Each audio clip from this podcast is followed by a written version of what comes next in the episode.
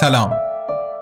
من سید ابراهیم تقوی هستم و این بیبلیوکسته.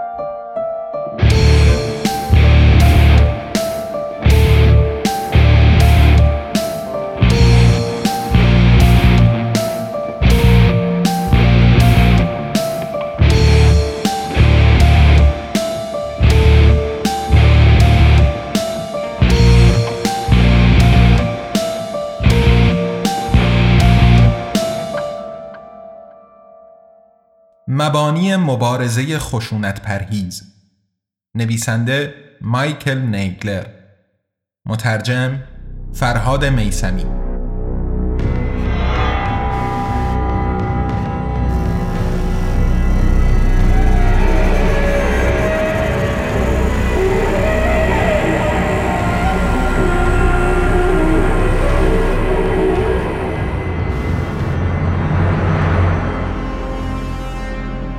قسمت چهارم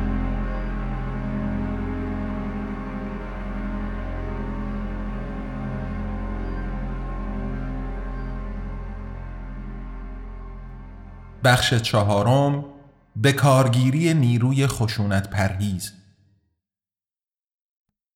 شیوه های خلاقانه بیشماری برای به کار گرفتن نیروی خشونت پرهیز وجود دارد. همه این شیوه ها ریشه در این اصل دارند که ما نباید به زیان بهروزی حقیقی هیچ کس اقدامی کنیم و اصلا نیازی هم به چنین کاری نداریم. نیازهای حقیقی ما این ما شامل حریف هم می شود. هرگز با یکدیگر در تعارض نیستند. با این وجود برخی شیوه ها که در این راستا بهترین کاربری را دارند ممکن است بدیهی به نظر نیایند. به عنوان مثال فهمیده ایم که وسیله درست همواره بایستی متناسب و به فراخور احوال باشد. یعنی ما باید در هماوردی با خشونت نیروی خشونت پرهیز همترازی را رویاروی آن قرار دهیم که در خور موقعیت باشد. وسیله درست هنر مصالحه را نیز شامل می شود. این هنر مستلزم درک آن است که کدام اصول قابل مذاکره اند و کدام غیر قابل مذاکره اند. نهایتا باید اهدافی روشن در ذهن داشته باشیم و بدانیم که چگونه قصد برآورده کردن آنها را داریم. به یاد داشتن این قواعد معالا کمک می کند تا اطمینان حاصل کنیم که جنبش خشونت پرهیزمان را از همان خشت اول راست پی نهاده و آن را به درستی ساخته و بالا آورده ایم.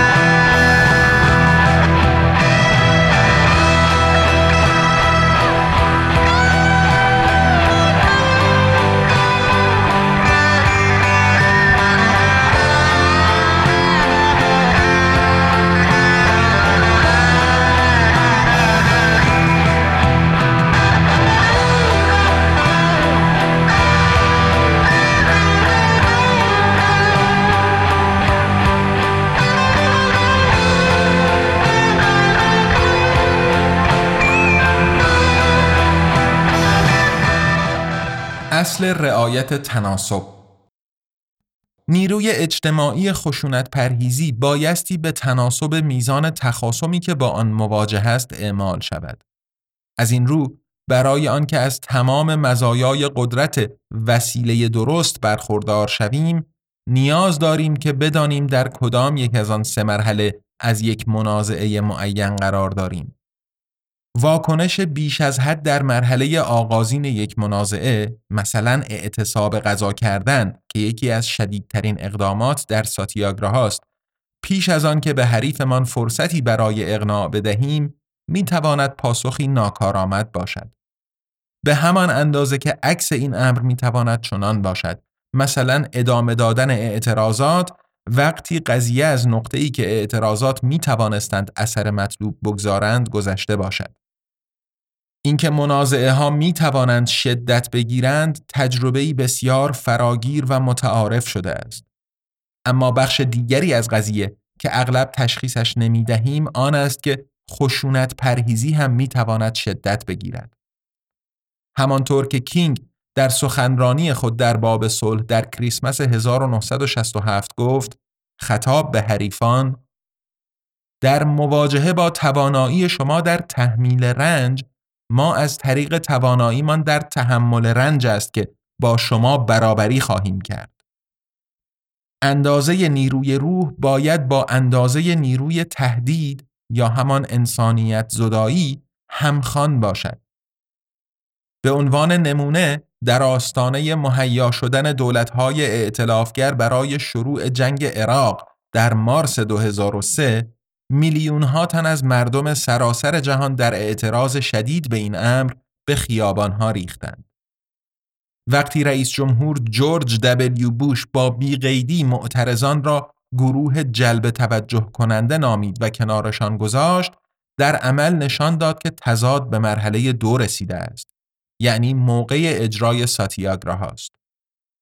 قضیه این نیست که اعتراضات، دادخواستها و تومارها خطا بوده باشند.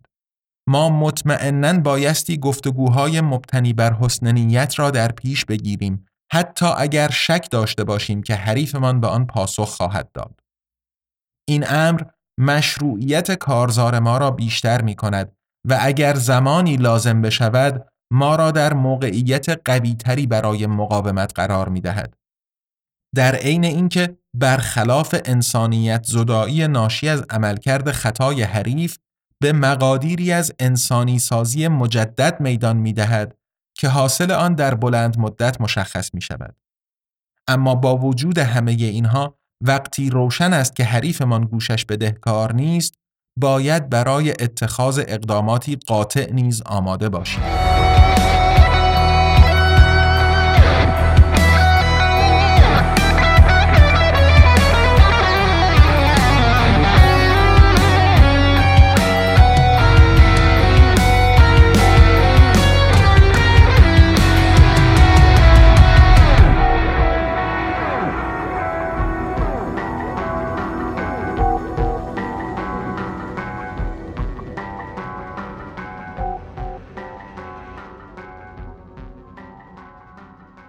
هنر مصالحه در هر کاری از راه اندازی یک کسب و کار گرفته تا برنامه ریزی برای اقتصاد یک کشور مهم است که بین اهداف و راهبردها تمایز قائل شویم. این امر در ساتیاگراها به طور ویژه‌ای تعیین کننده است چرا که ضمن آن می‌خواهیم قابلیت مصالحه را تا حد ممکن حفظ کنیم. بنابراین باید اصول بنیادینی را شناسایی کنیم که به هیچ دلیلی نمی‌توان آنها را قربانی کرد. نظیر حقیقت، کرامت انسان و آزادی. و اینها را از قضایایی که قابل مذاکره اند متمایز کنیم. نظیر اینکه چه کسی وجهه و اعتبار چه کاری را نصیب خود می سازد. موقعی که می‌فهمیم نسبت به انجام توافق بیمیل هستیم اغلب بدین سبب است که گرفتار نمادها شده ایم. نمادهایی از قبیل راهپیمایی از مکانی دل بخواهی به مکانی دیگر یا نوارهایی به رنگی خاص. این درگیر نمادها شدن می تواند موقعیتی را که در شرایطی غیر از این قابل مدیریت بود تبدیل به نبردی بر سر قدرت سازد. حال یا علیه حریفمان و یا درون مراتب خودمان. به عنوان نمونه در طی تظاهراتی مربوط به جنبش اشغال در فیلادلفیا در 2011 نمایندگان کلیساهای معتبر سیاه پوستان شهر که می‌خواستند به جنبش بپیوندند با معترضان وارد گفتگو شدند و تنها درخواستشان این بود که معترضان از بکار بردن شعارها یا اعمال زننده خاصی در عرصه عمومی پرهیز کنند. متاسفانه معترضان از انجام این توافق امتناع کردند.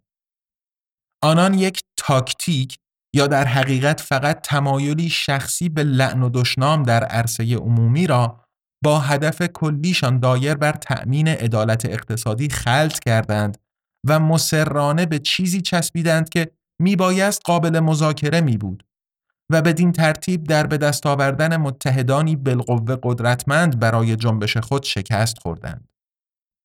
مستقل از این که طرف مقابل بخواهد چطور فکر کند ما باید پیوسته به خود یادآوری کنیم که درگیر نبردی بر سر قدرت نیستیم بلکه در جریان یک فرایند یادگیری هستیم که ظرفیت بهرهمندسازی همگان را دارد هدف نهایی ما اگر اصلا مقدور باشد بازسازی روابط انسانی است در حقیقت منازعه در کار نیست بلکه فقط نیازهایی مشترک در کارند مهمتر از همه به یاد داشتن این نکته آخر به ما کمک خواهد کرد که اولویت بندی امور را لحاظ کنیم و حواسمان را بر آن آرمانها و اهدافی متمرکز کنیم که برای همه گروه ها جزء مهمترین ها محسوب می شوند. در این باره یکی از پروژه های دانیلو دولچی کنشگر برجسته ایتالیایی را به عنوان نمونه می آورم. دولچی پیشتر در میلان معمار آرشیتکت بود. اما از حرفه نان و آبدارش دست کشید تا به نفع فقرا در سیسیل وارد عمل شود.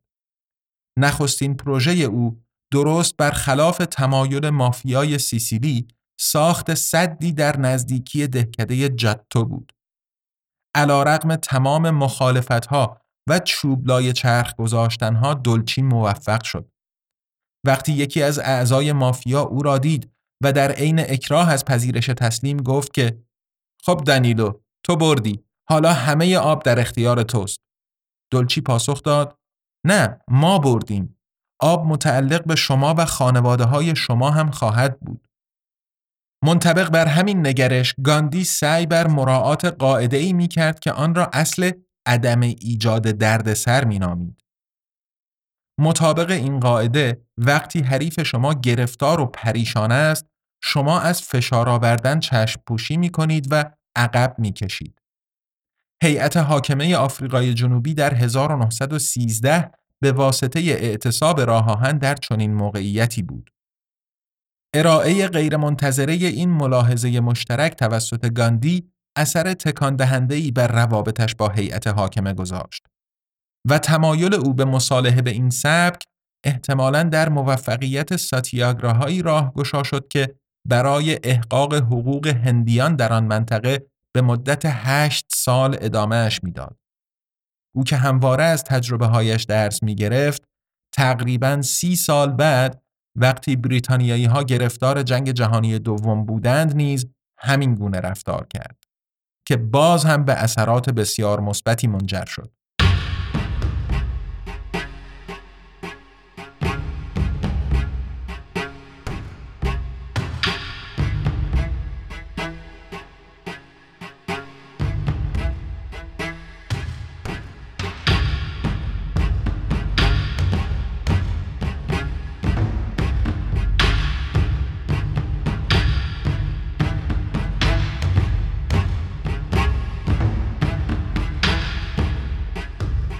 هدفی که میخواهیمش به راستی چیست؟ گاندی تا بدان حد در هنر مصالح استاد شد که مردمان خودش اغلب نگران بودند که او دارد همه آنچه اندوخته شده را ارزانی می دارد. آنان در نمی یافتند که تمایل او به واگذاری همه چیزهای دیگر همان چیزی بود که به آنان کمک می کرد تا به مقصود اصلیشان یعنی استقلال هند دست یابند. نیز در نمی یافتند که او صرفا داشت اهداف کلی را از راهبردهای فوری جدا می کرد. به عنوان مثال او در 1925 از زندانی طولانی مدت آزاد شد و متاسفانه فورا دریافت که حزب او در طی دوره غیبتش دچار شکافی جدی شده است. گروهی که با موضع او در مسئله مهم مخالف بودند حالا زمام امور را در دست داشتند. از آنجایی که آنان به روشی منصفانه برنده شده بودند گاندی تلاشی برای صد کردن راه آنان نکرد. در عوض او مرحله به مرحله امور را تحویلشان داد و تمام حواسش را متمرکز بر هدفی کرد که همگی در آن اشتراک داشتند. تلاش به همراه یکدیگر برای استقلال هند. بسیاری که این منطق را درک نمی کردند این حرکت او را تسلیم پاتنا لقب دادند. پاتنا مرکز ایالت بیهار هند است. اما این تسلیم تأثیر غریبی داشت که از توجه منشی او پیار لل به دور نماند. هر قدر او خودش را بیشتر محو می کرد آنان بیشتر نیازمندش می شدند و وزن و تأثیرگذاریش در مجامعشان بیشتر می شد. انکار نفس و فداکاری تمام ایارش به او قدرتی می‌داد که هیچ جایگاه رسمی در حزب، کنگره یا بیرون از آن نمی توانست بدهد. ما باید این را با رخدادی در لهستان دهه 1980 مقایسه کنیم. هنگامی که جنبش همبستگی داشت ریشه میدواند و طرفداران بیشتری پیدا می کرد. رهبر جنبش همبستگی لخ ولسا در حین امضای توافقنامه مهمی با حاکمیت بود که یکی از همکارانش شتابان وارد شد و به او گفت که مورد جدیدی را به توافق اضافه کند. عفو اعتصاب کنندگانی که در اعتراضات قبلی بازداشت شده بودند. والسا پذیرفت که چنین شرطی را به شروط مصالحه بیافزاید اما در پی آن حکومت بیدرنگ از توافق خارج شد. بدین ترتیب جنبش مردم لهستان چند سال سخت دیگر به طول انجامید. بنابراین مسلما توانایی ما برای مصالحه به طرح ریزی و تدوین اهدافی معین و وفادار بودن به آنها بستگی دارد. در انتخاب چنان هدفهایی رهنمودهای زیل بایستی به خاطر سپرده شوند. هدف باید به سعادت همه گروه ها بیافزاید و همواره مقدور است که چنین پیامدی شناسایی شود. به یاد داشته باشید که بازداشتن یک ستمکار از ستمکاریش به همان اندازه برای سعادت او موضوعیت دارد که برای سعادت خود ما. هدف هرگز نباید سطحی یا سخیف یا فقط در جهت تأمین منافع شخصی باشد. مطالبات بایستی ملموس، قابل پیگیری و واقع بینانه باشند، نه نمادین. فقط در مواقعی نادر بایستی خواسته هایی نمادین تر کرد. اضافه کردن خواسته هایی جدید به فهرست اهداف در زمانی که کارزار ما میزانی از کشش را پیدا کرده اگرچه وسوسه انگیز است اما این امر تعاملمان با حریف را از مذاکره به بازی قدرت تغییر می دهد. این قاعده گاهی اوقات با عنوان موضوع جدید ممنوع خوانده می شود.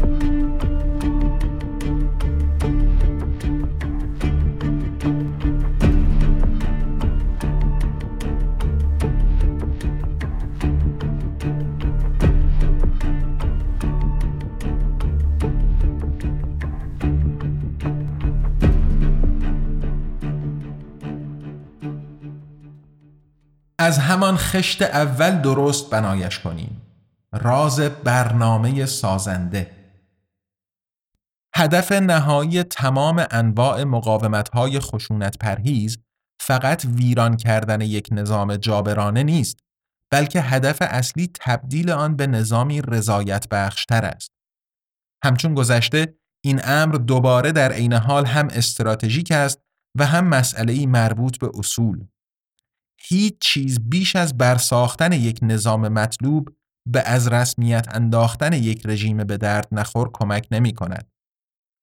برای رفع وابستگی و ستم هیچ چیز به آن اندازه مؤثر و قدرتمند نیست که جامعه اوضاع خود را بهبود و ارتقا دهد. این جنبه خشونت پرهیزی عموماً برنامه سازنده خوانده می شود. یک برنامه سازنده در بلند مدت نقش چسبی را ایفا می کند که جنبش ها را کنار یکدیگر نگاه می دارد. مواجهه با برخی مظالم شدید ممکن است موجب فوران انرژی خودانگیخته ای در جامعه شود. برنامه سازنده با تکیه بر این انرژی خودجوش بنا می شود و مانع پراکنده و محو شدن انرژی مذکور در زمانی می شود که نیروهای جابر به مهار آن می پردازند یا جنبش با سرکوب و مخالفت غیرمنتظره مواجه می شود. اینها مزایایی راهبردی برای برنامه سازنده هستند. این مزایا بر این امر مسلم تکیه دارند که خشونت پرهیزی ذاتا به عنوان یک نیروی مثبت و سازنده همانطور که کینگ گفته است بیشتر مناسب همکاری با خیر است تا عدم همکاری با شر اگرچه این آخری هم جایگاه درخور خود را دارد مزیت‌های راهبردی دیگری نیز از این اصل حاصل می شود. به عنوان مثال کار کردن با هم برای دستیابی به یک هدف عالی پیوندی مؤثر و پایدار بین افراد به وجود می آورد. از سوی دیگر گروهی از مردم ممکن است حتی از ایستادگی خشونت پرهیز در برابر صاحبان اقتدار مستقر نیز حراسان باشند.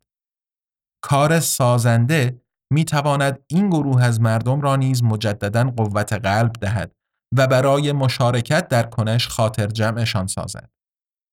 کار سازنده می تواند بدون تحریک واکنشی که اقدامات مقابل جویانه برمیانگیزند بنیادهای یک نظام سرکوبگر را سست کند. مهمتر از همه آنکه برنامه سازنده ای که به خوبی پرورده و توسعه یافته باشد پیش از آنکه جامعه سیاسی قدیمی فرو بپاشد های لازم برای جامعه جدید را پیشاپیش پدید می آورد. این امر مانع بروز خلع قدرت در شرایط گذار می شود. بروز خلع قدرت در شرایط گذار از آن جهت خطرناک است که غالباً با حجمه عوامل سرکوبگر جدید به درون آن پر می شود. بنابراین حتی در منازعات قیامگونه برنامه های سازنده بایستی جایگاهی ویژه داشته باشند. تاریخ نویسان و کنشگران به نحوی مشابه یکدیگر اغلب از این جنبه طبیعی و بسیار مؤثر خشونت پرهیزی قفلت می کنند. چرا که شورانگیز، چشمگیر و نمایشی نیست. اگرچه این امر دست کم در میان برخی کنشگران دارد شروع به تغییر می کند. این گاندی بود که نام برنامه سازنده را برای این قاعده انتخاب کرد. مستدامترین مبارزه خشونت پرهیزی که تاکنون شناخته شده یعنی مبارزه طولانی او در آفریقای جنوبی و هند الگویی از حیث برنامه های سازنده به شمار می رود. همانطور که البته از جهات عدیده دیگری نیز الگوست. گاندی با تأکید بر کار سازنده درون جوامع محلی ماهیت ذاتا مثبت و سازنده خشونت پرهیزی را ابتدا به عنوان مکملی بر اقدامات مقابل جویانه و در نهایت به عنوان لبه حمله و پیشرو رویارویی به کار گرفت. اگرچه ما تمایل داریم که حکایت ساتیاگراها در هند را معادل رویارویی های نهایی پرشور و دراماتیک از قبیل ساتیاگراهای نمک یا جنبش هند را ترک کنید بیانگاریم گاندی زمانی برای یکی از دوستانش توضیح داد که سیاست حقیقی من تلاش سازنده است. خشونت پرهیزی مقابل جویانه یا آنچه که من دوست دارم برنامه انصدادی بخوانمش می تواند بسیار اثرگذار باشد. در واقع به نحو شگفتانگیزی چنین است. اما این نوع برنامه نیازمند آن است که رانه حرکت و همبستگی گروه را تا زمانی که فرصتی مقتضی فرا برسد حفظ کنیم. این امر همچنین نیازمند آن است که ما بدون آنکه تخاصمی غیر ضروری یا زیاده از حد از سوی حریفانمان را برانگیزیم به پیش برویم. و نیز نیازمند آن است که ما تعهد بنیادینمان به بهروزی همگان را نشان دهیم. به نحوی که کمترین میزان ممکن تلخی و ناخوشایندی از ما بر جای ماند. هیچ کدام اینها همیشه آسان نیست. دست آخر ستم پیشگی بر مبنای این فرض کاذب عمل می کند که ستمکشان ناتوان و نیازمند تکفل هستند. اما خشونت پرهیزی مقابل جویانه همیشه نمی‌تواند به رفع این فرض کاذب کمک کند تا بتوانیم خودمان، مردممان و بالاخره ستم پیشگان را قانع کنیم که ما قادریم بر خود حکم برانیم و امور خود را اداره کنیم. در اغلب مواقع علاج چنین معضلاتی در پروژه های ابتکاری و خط پایدار و ملموس یافت می شود. برای مثال خط مشی اسرائیلی از 1948 به صورتی حساب شده و عمدی از شکلگیری قوه ابتکار بومی فلسطینیان در راستای توسعه و آبادانی ممانعت کرده است. بدان منظور که وابسته و متکی به اسرائیل بارشان بیاورد. این است دلیل آنکه چرا مردم در طی انتفاضه اول فلسطینیان خدماتی نظیر مدارس غیررسمی، بازارهای معامله پایاپای، تهاتری و بسیاری امور دیگر را برای یکدیگر فراهم می کردند. اینها حمایتی حیاتی برای آن قیام بود و البته نشانگر بطلان آن فرض درباره ناتوانی از خودگردانی و نیاز به تحت الحمایگی بر همین منوال یکی از نخستین کارزارهایی که دلچی با دهقانان سیسیلی به انجام رساند برنامه ای سازنده بود با عنوان اعتصاب در جهت معکوس. روستاییان بدون دریافت دستمزد به صورتی داوطلبانه شروع به ساختن جاده‌ای برای خودشان کردند که دیوان سالاری دولتی نه تنها آن را به تعبیق انداخته بود بلکه در عمل با آن مخالفت می کرد. پلیس به سرعت برای متوقف کردن کار حاضر شد و دلچی و دیگران را بازداشت کرد. با این وجود با گذشت زمان بالاخره جاده ساخته شد و مردم دریافتند که به چه ترتیب می توانند توسعه و آبادانی جوامع محلیشان را در دستان خود بگیرند. نمونه سیسیلی ها جنبه دیگری از برنامه های سازنده را به نمایش می‌گذارد. بیشتر اوقات آنچه موجب جلب سرکوب می شود خود همان موفقیت چنین برنامه هایی است. حریف ممکن است قدرت انقلابی و دگرگون ساز چنین ابتکار عملهایی از سوی جامعه را دریابد و دست به هر کار ممکنی بزند تا آنها را تضعیف کند. پانویس مترجم و بسیار طبیعی است اگر خواننده ایرانی با خواندن این سطور به یاد سرکوب جمعیت امام علی بیفتد و دستگیری و زندانی کردن مدیرانش و نهایتا صدور حکم انحلالش. حریف شاید برای حمله به این برنامه ها و مشارکت کنندگان در آنها بهانه کمتری داشته باشد. اما ممکن است متوجه ضرورت فراوان سرکوب آن گردد. بنابراین وقتی که برنامه های سازندمان با چنین حملاتی مواجه می شوند، نباید شگفت زده یا حتی آزرده و مکدر شویم. این طبیعت ساتیاگرا هاست. خواه از نوع سازنده باشد یا از نوع انصدادی، اعتراضی که موجب بیرون کشیدن پاسخی می شود تا خشونت مکتوم و پشت پرده در یک نظام ناحق را عیان سازد. چنان حجمه هایی اگرچه که تأصف انگیزند می توانند این را برای ناظران و حتی برای خود ستمگران آشکار کنند که آنچه ستمگران انجام می دهند بر حق نیست در وضع ایدئال یک کارزار خشونت پرهیز کار را با توانمندسازی فردی شروع می کند. در گام بعدی به دنبال امکانهای سازنده در جامعه می گردد و در نهایت اگر لازم شود از موضع قدرت به مقابل جویی از طریق نیروهای انصدادگر روی می آورد. این قابلیت وجود دارد که عین همین قواعد توسط افراد در موقعیت‌های بیشماری به کار گرفته شود. جالب این که جنبش های اشغال در ایالات متحده که در سپتامبر 2011 در قالب اعتراضات آغاز شدند بعد از آن که آن اعتراضات توسط پلیس متفرق و متوقف شد از طریق اتخاذ اقدامات سازنده بسیار خلاقانه دوباره به راه افتادند.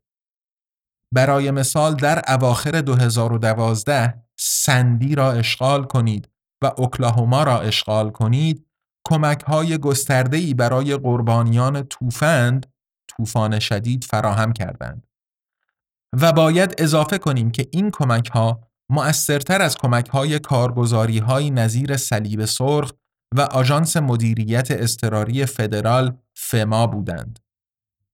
جنبش اشغال همچنین یک تعاونی مالی و نیز وام اعتصاب و جشن سالگرد چرخه را پدید آورد که وامهای اشخاص را به صورت یکجا خریده و آنها را فسخ می کرد. به عبارت دیگر وقتی جلوی برنامه های انصدادی جنبش های اشغال گرفته شد آنان به سوی برنامه های سازنده بازگشتند. این امر برای آنها تقریبا کاری راحت و طبیعی و مطابق استعدادشان محسوب می شد چرا که افزون بر اعتراضات آنان از پیشتر اجزای سازنده ای نظیر آشپزخانه های طبخ غذا و سازوکار تصمیم گیری به شدت دموکراتیک را برپا کرده بودند. امروزه در موقعیت های کمتر بحرانی پروژه های گسترده بیشمار و به وضوح غیر مرتبط به هم که دامنه ای از کشاورزی مورد حمایت جوامع محلی تا تلاش های بی مهم برای اصلاح رسانه ها را در بر می‌گیرد دارند بی سر و صدا ستون خیمه انقلاب بیخشونت را برپا می کنند.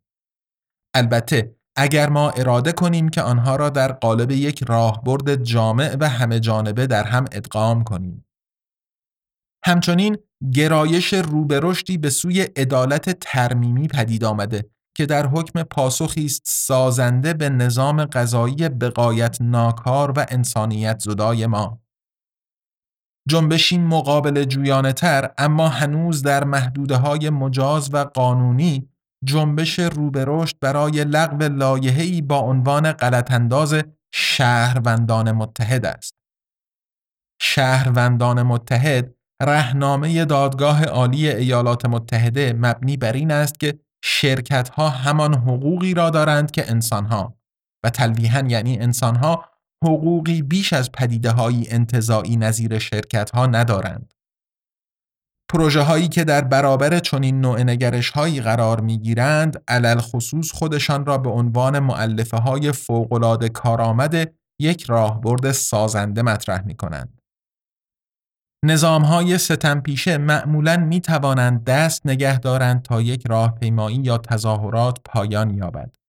اما نمی توانند ضمن تلاش برای بهره کشی از مردمان یا مدرسه ای مستقل که مشغول تعلیم شهروندان در قالب و گستره مشابه کارگاه های خانگی و روستایی است بقای خود را حفظ کنند.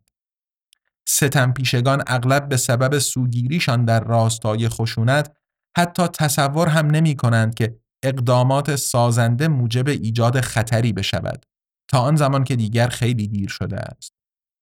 لورد اروین نایب السلطنه هند در نقل مشهوری فخر فروشانه لاف می‌زد که درباره ساتیاگراهای نمک اصلا نگران نیست و آن موجب نمی شود که حتی یک بار خواب راحت را از دست بدهد. و البته بعدها بریتانیایی ها کل امپراتوری را از دست دادند. در این مورد و شاید فقط در همین مورد بی اطلاعی و ناآگاهی فراگیر جهان درباره خشونت پرهیزی در عمل یک مزیت از آب درآمد.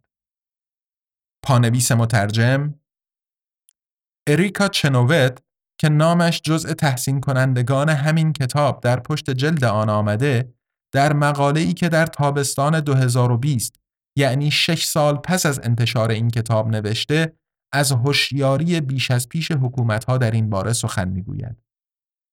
او هشدار می‌دهد که اتفاقا امروزه حکومتهای هوشیار دیگر ابدا جنبش های اجتماعی را دست کم نمی‌گیرند و از آنها قفلت نمی کنند.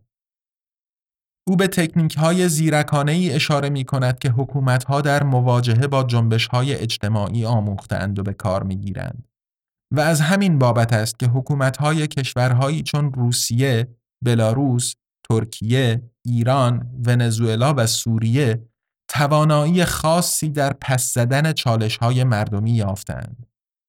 حکومت ها برای شناخت جنبش ها اندیشکده های عدیده تأسیس می کنند. کتاب کلاسیک جین شارپ درباره سیاست مبارزه خشونت پرهیز را انتشارات دانشگاه امام صادق ترجمه و منتشر کرد پیش از آن که بسیاری از فعالان مدنی آن را بشناسند. از این رو امروزه قضیه به آن سادگی ها نیست که در نیمه اول قرن بیستم بود. مقاله اریکا چنووت با عنوان آینده مقاومت خشونت پرهیز را آیدین رشیدی ترجمه و ماهنامه اندیشه پویا در شماره 68 خود منتشر کرد. من نیز طی نوشتاری با عنوان اعتراضات مردمی و دوران فاصله گذاری های کرونایی در آبان 1400 خلاصه ای تحلیلی از آن را ارائه کردم. به این ختم کنم که روی قفلت و بی اطلاعی و ناآگاهی حکومت ها از جنبش های اجتماعی حساب باز نکنید. اگر فرصت کردید خلاصه تحلیلی مقاله مذکور را در لینکی که در پانویس صفحه 64 کتاب آمده ببینید. در این متن با راهکارهایی آشنا می شوید که جنبش های اجتماعی می توانند از طریق آنها بر ترفندهای حکومتی غلبه کنند. در این راهکارها افزایش آگاهی متقابل جنبش ها مطرح است نه دلخوش داشتن به قفلت حکومت ها.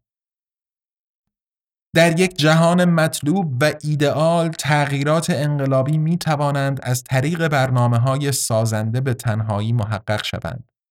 حتی ممکن است به تهدید از طریق ساتیاگراهای انصدادی هم نیازی نباشد. البته جهان امروز بسیار از جهان مطلوب و ایدئال فاصله دارد. جهان آکنده است از ظلم و استثمار و آکنده است از خشونت ساختاری و فیزیکی در شکلهایی فراوان و متنوع. در چنین دنیایی زابطه مطلوب برای به دست آوردن آزادی عبارت است از کاهش درگیری های درونی تا جای ممکن از طریق برنامه های سازنده و مجزا کردن و مقابله با باقی موارد از طریق مبارزه خشونت پرهیز. تا هر جا که مقدور باشد کنش سازنده را اختیار کنید و فقط زمانی کنش انصدادی یا همان اعتراضی یا مقابل جویانه را برگزینید که ضروری باشد. در این حین همواره اطمینان حاصل کنید که روی کرد شما تحت تأثیر هدفی درست و پاک شکل گرفته و نیز متعهد است به استفاده از وسیله و روش های درست و پاک یا همان اصل همخانی هدف و وسیله.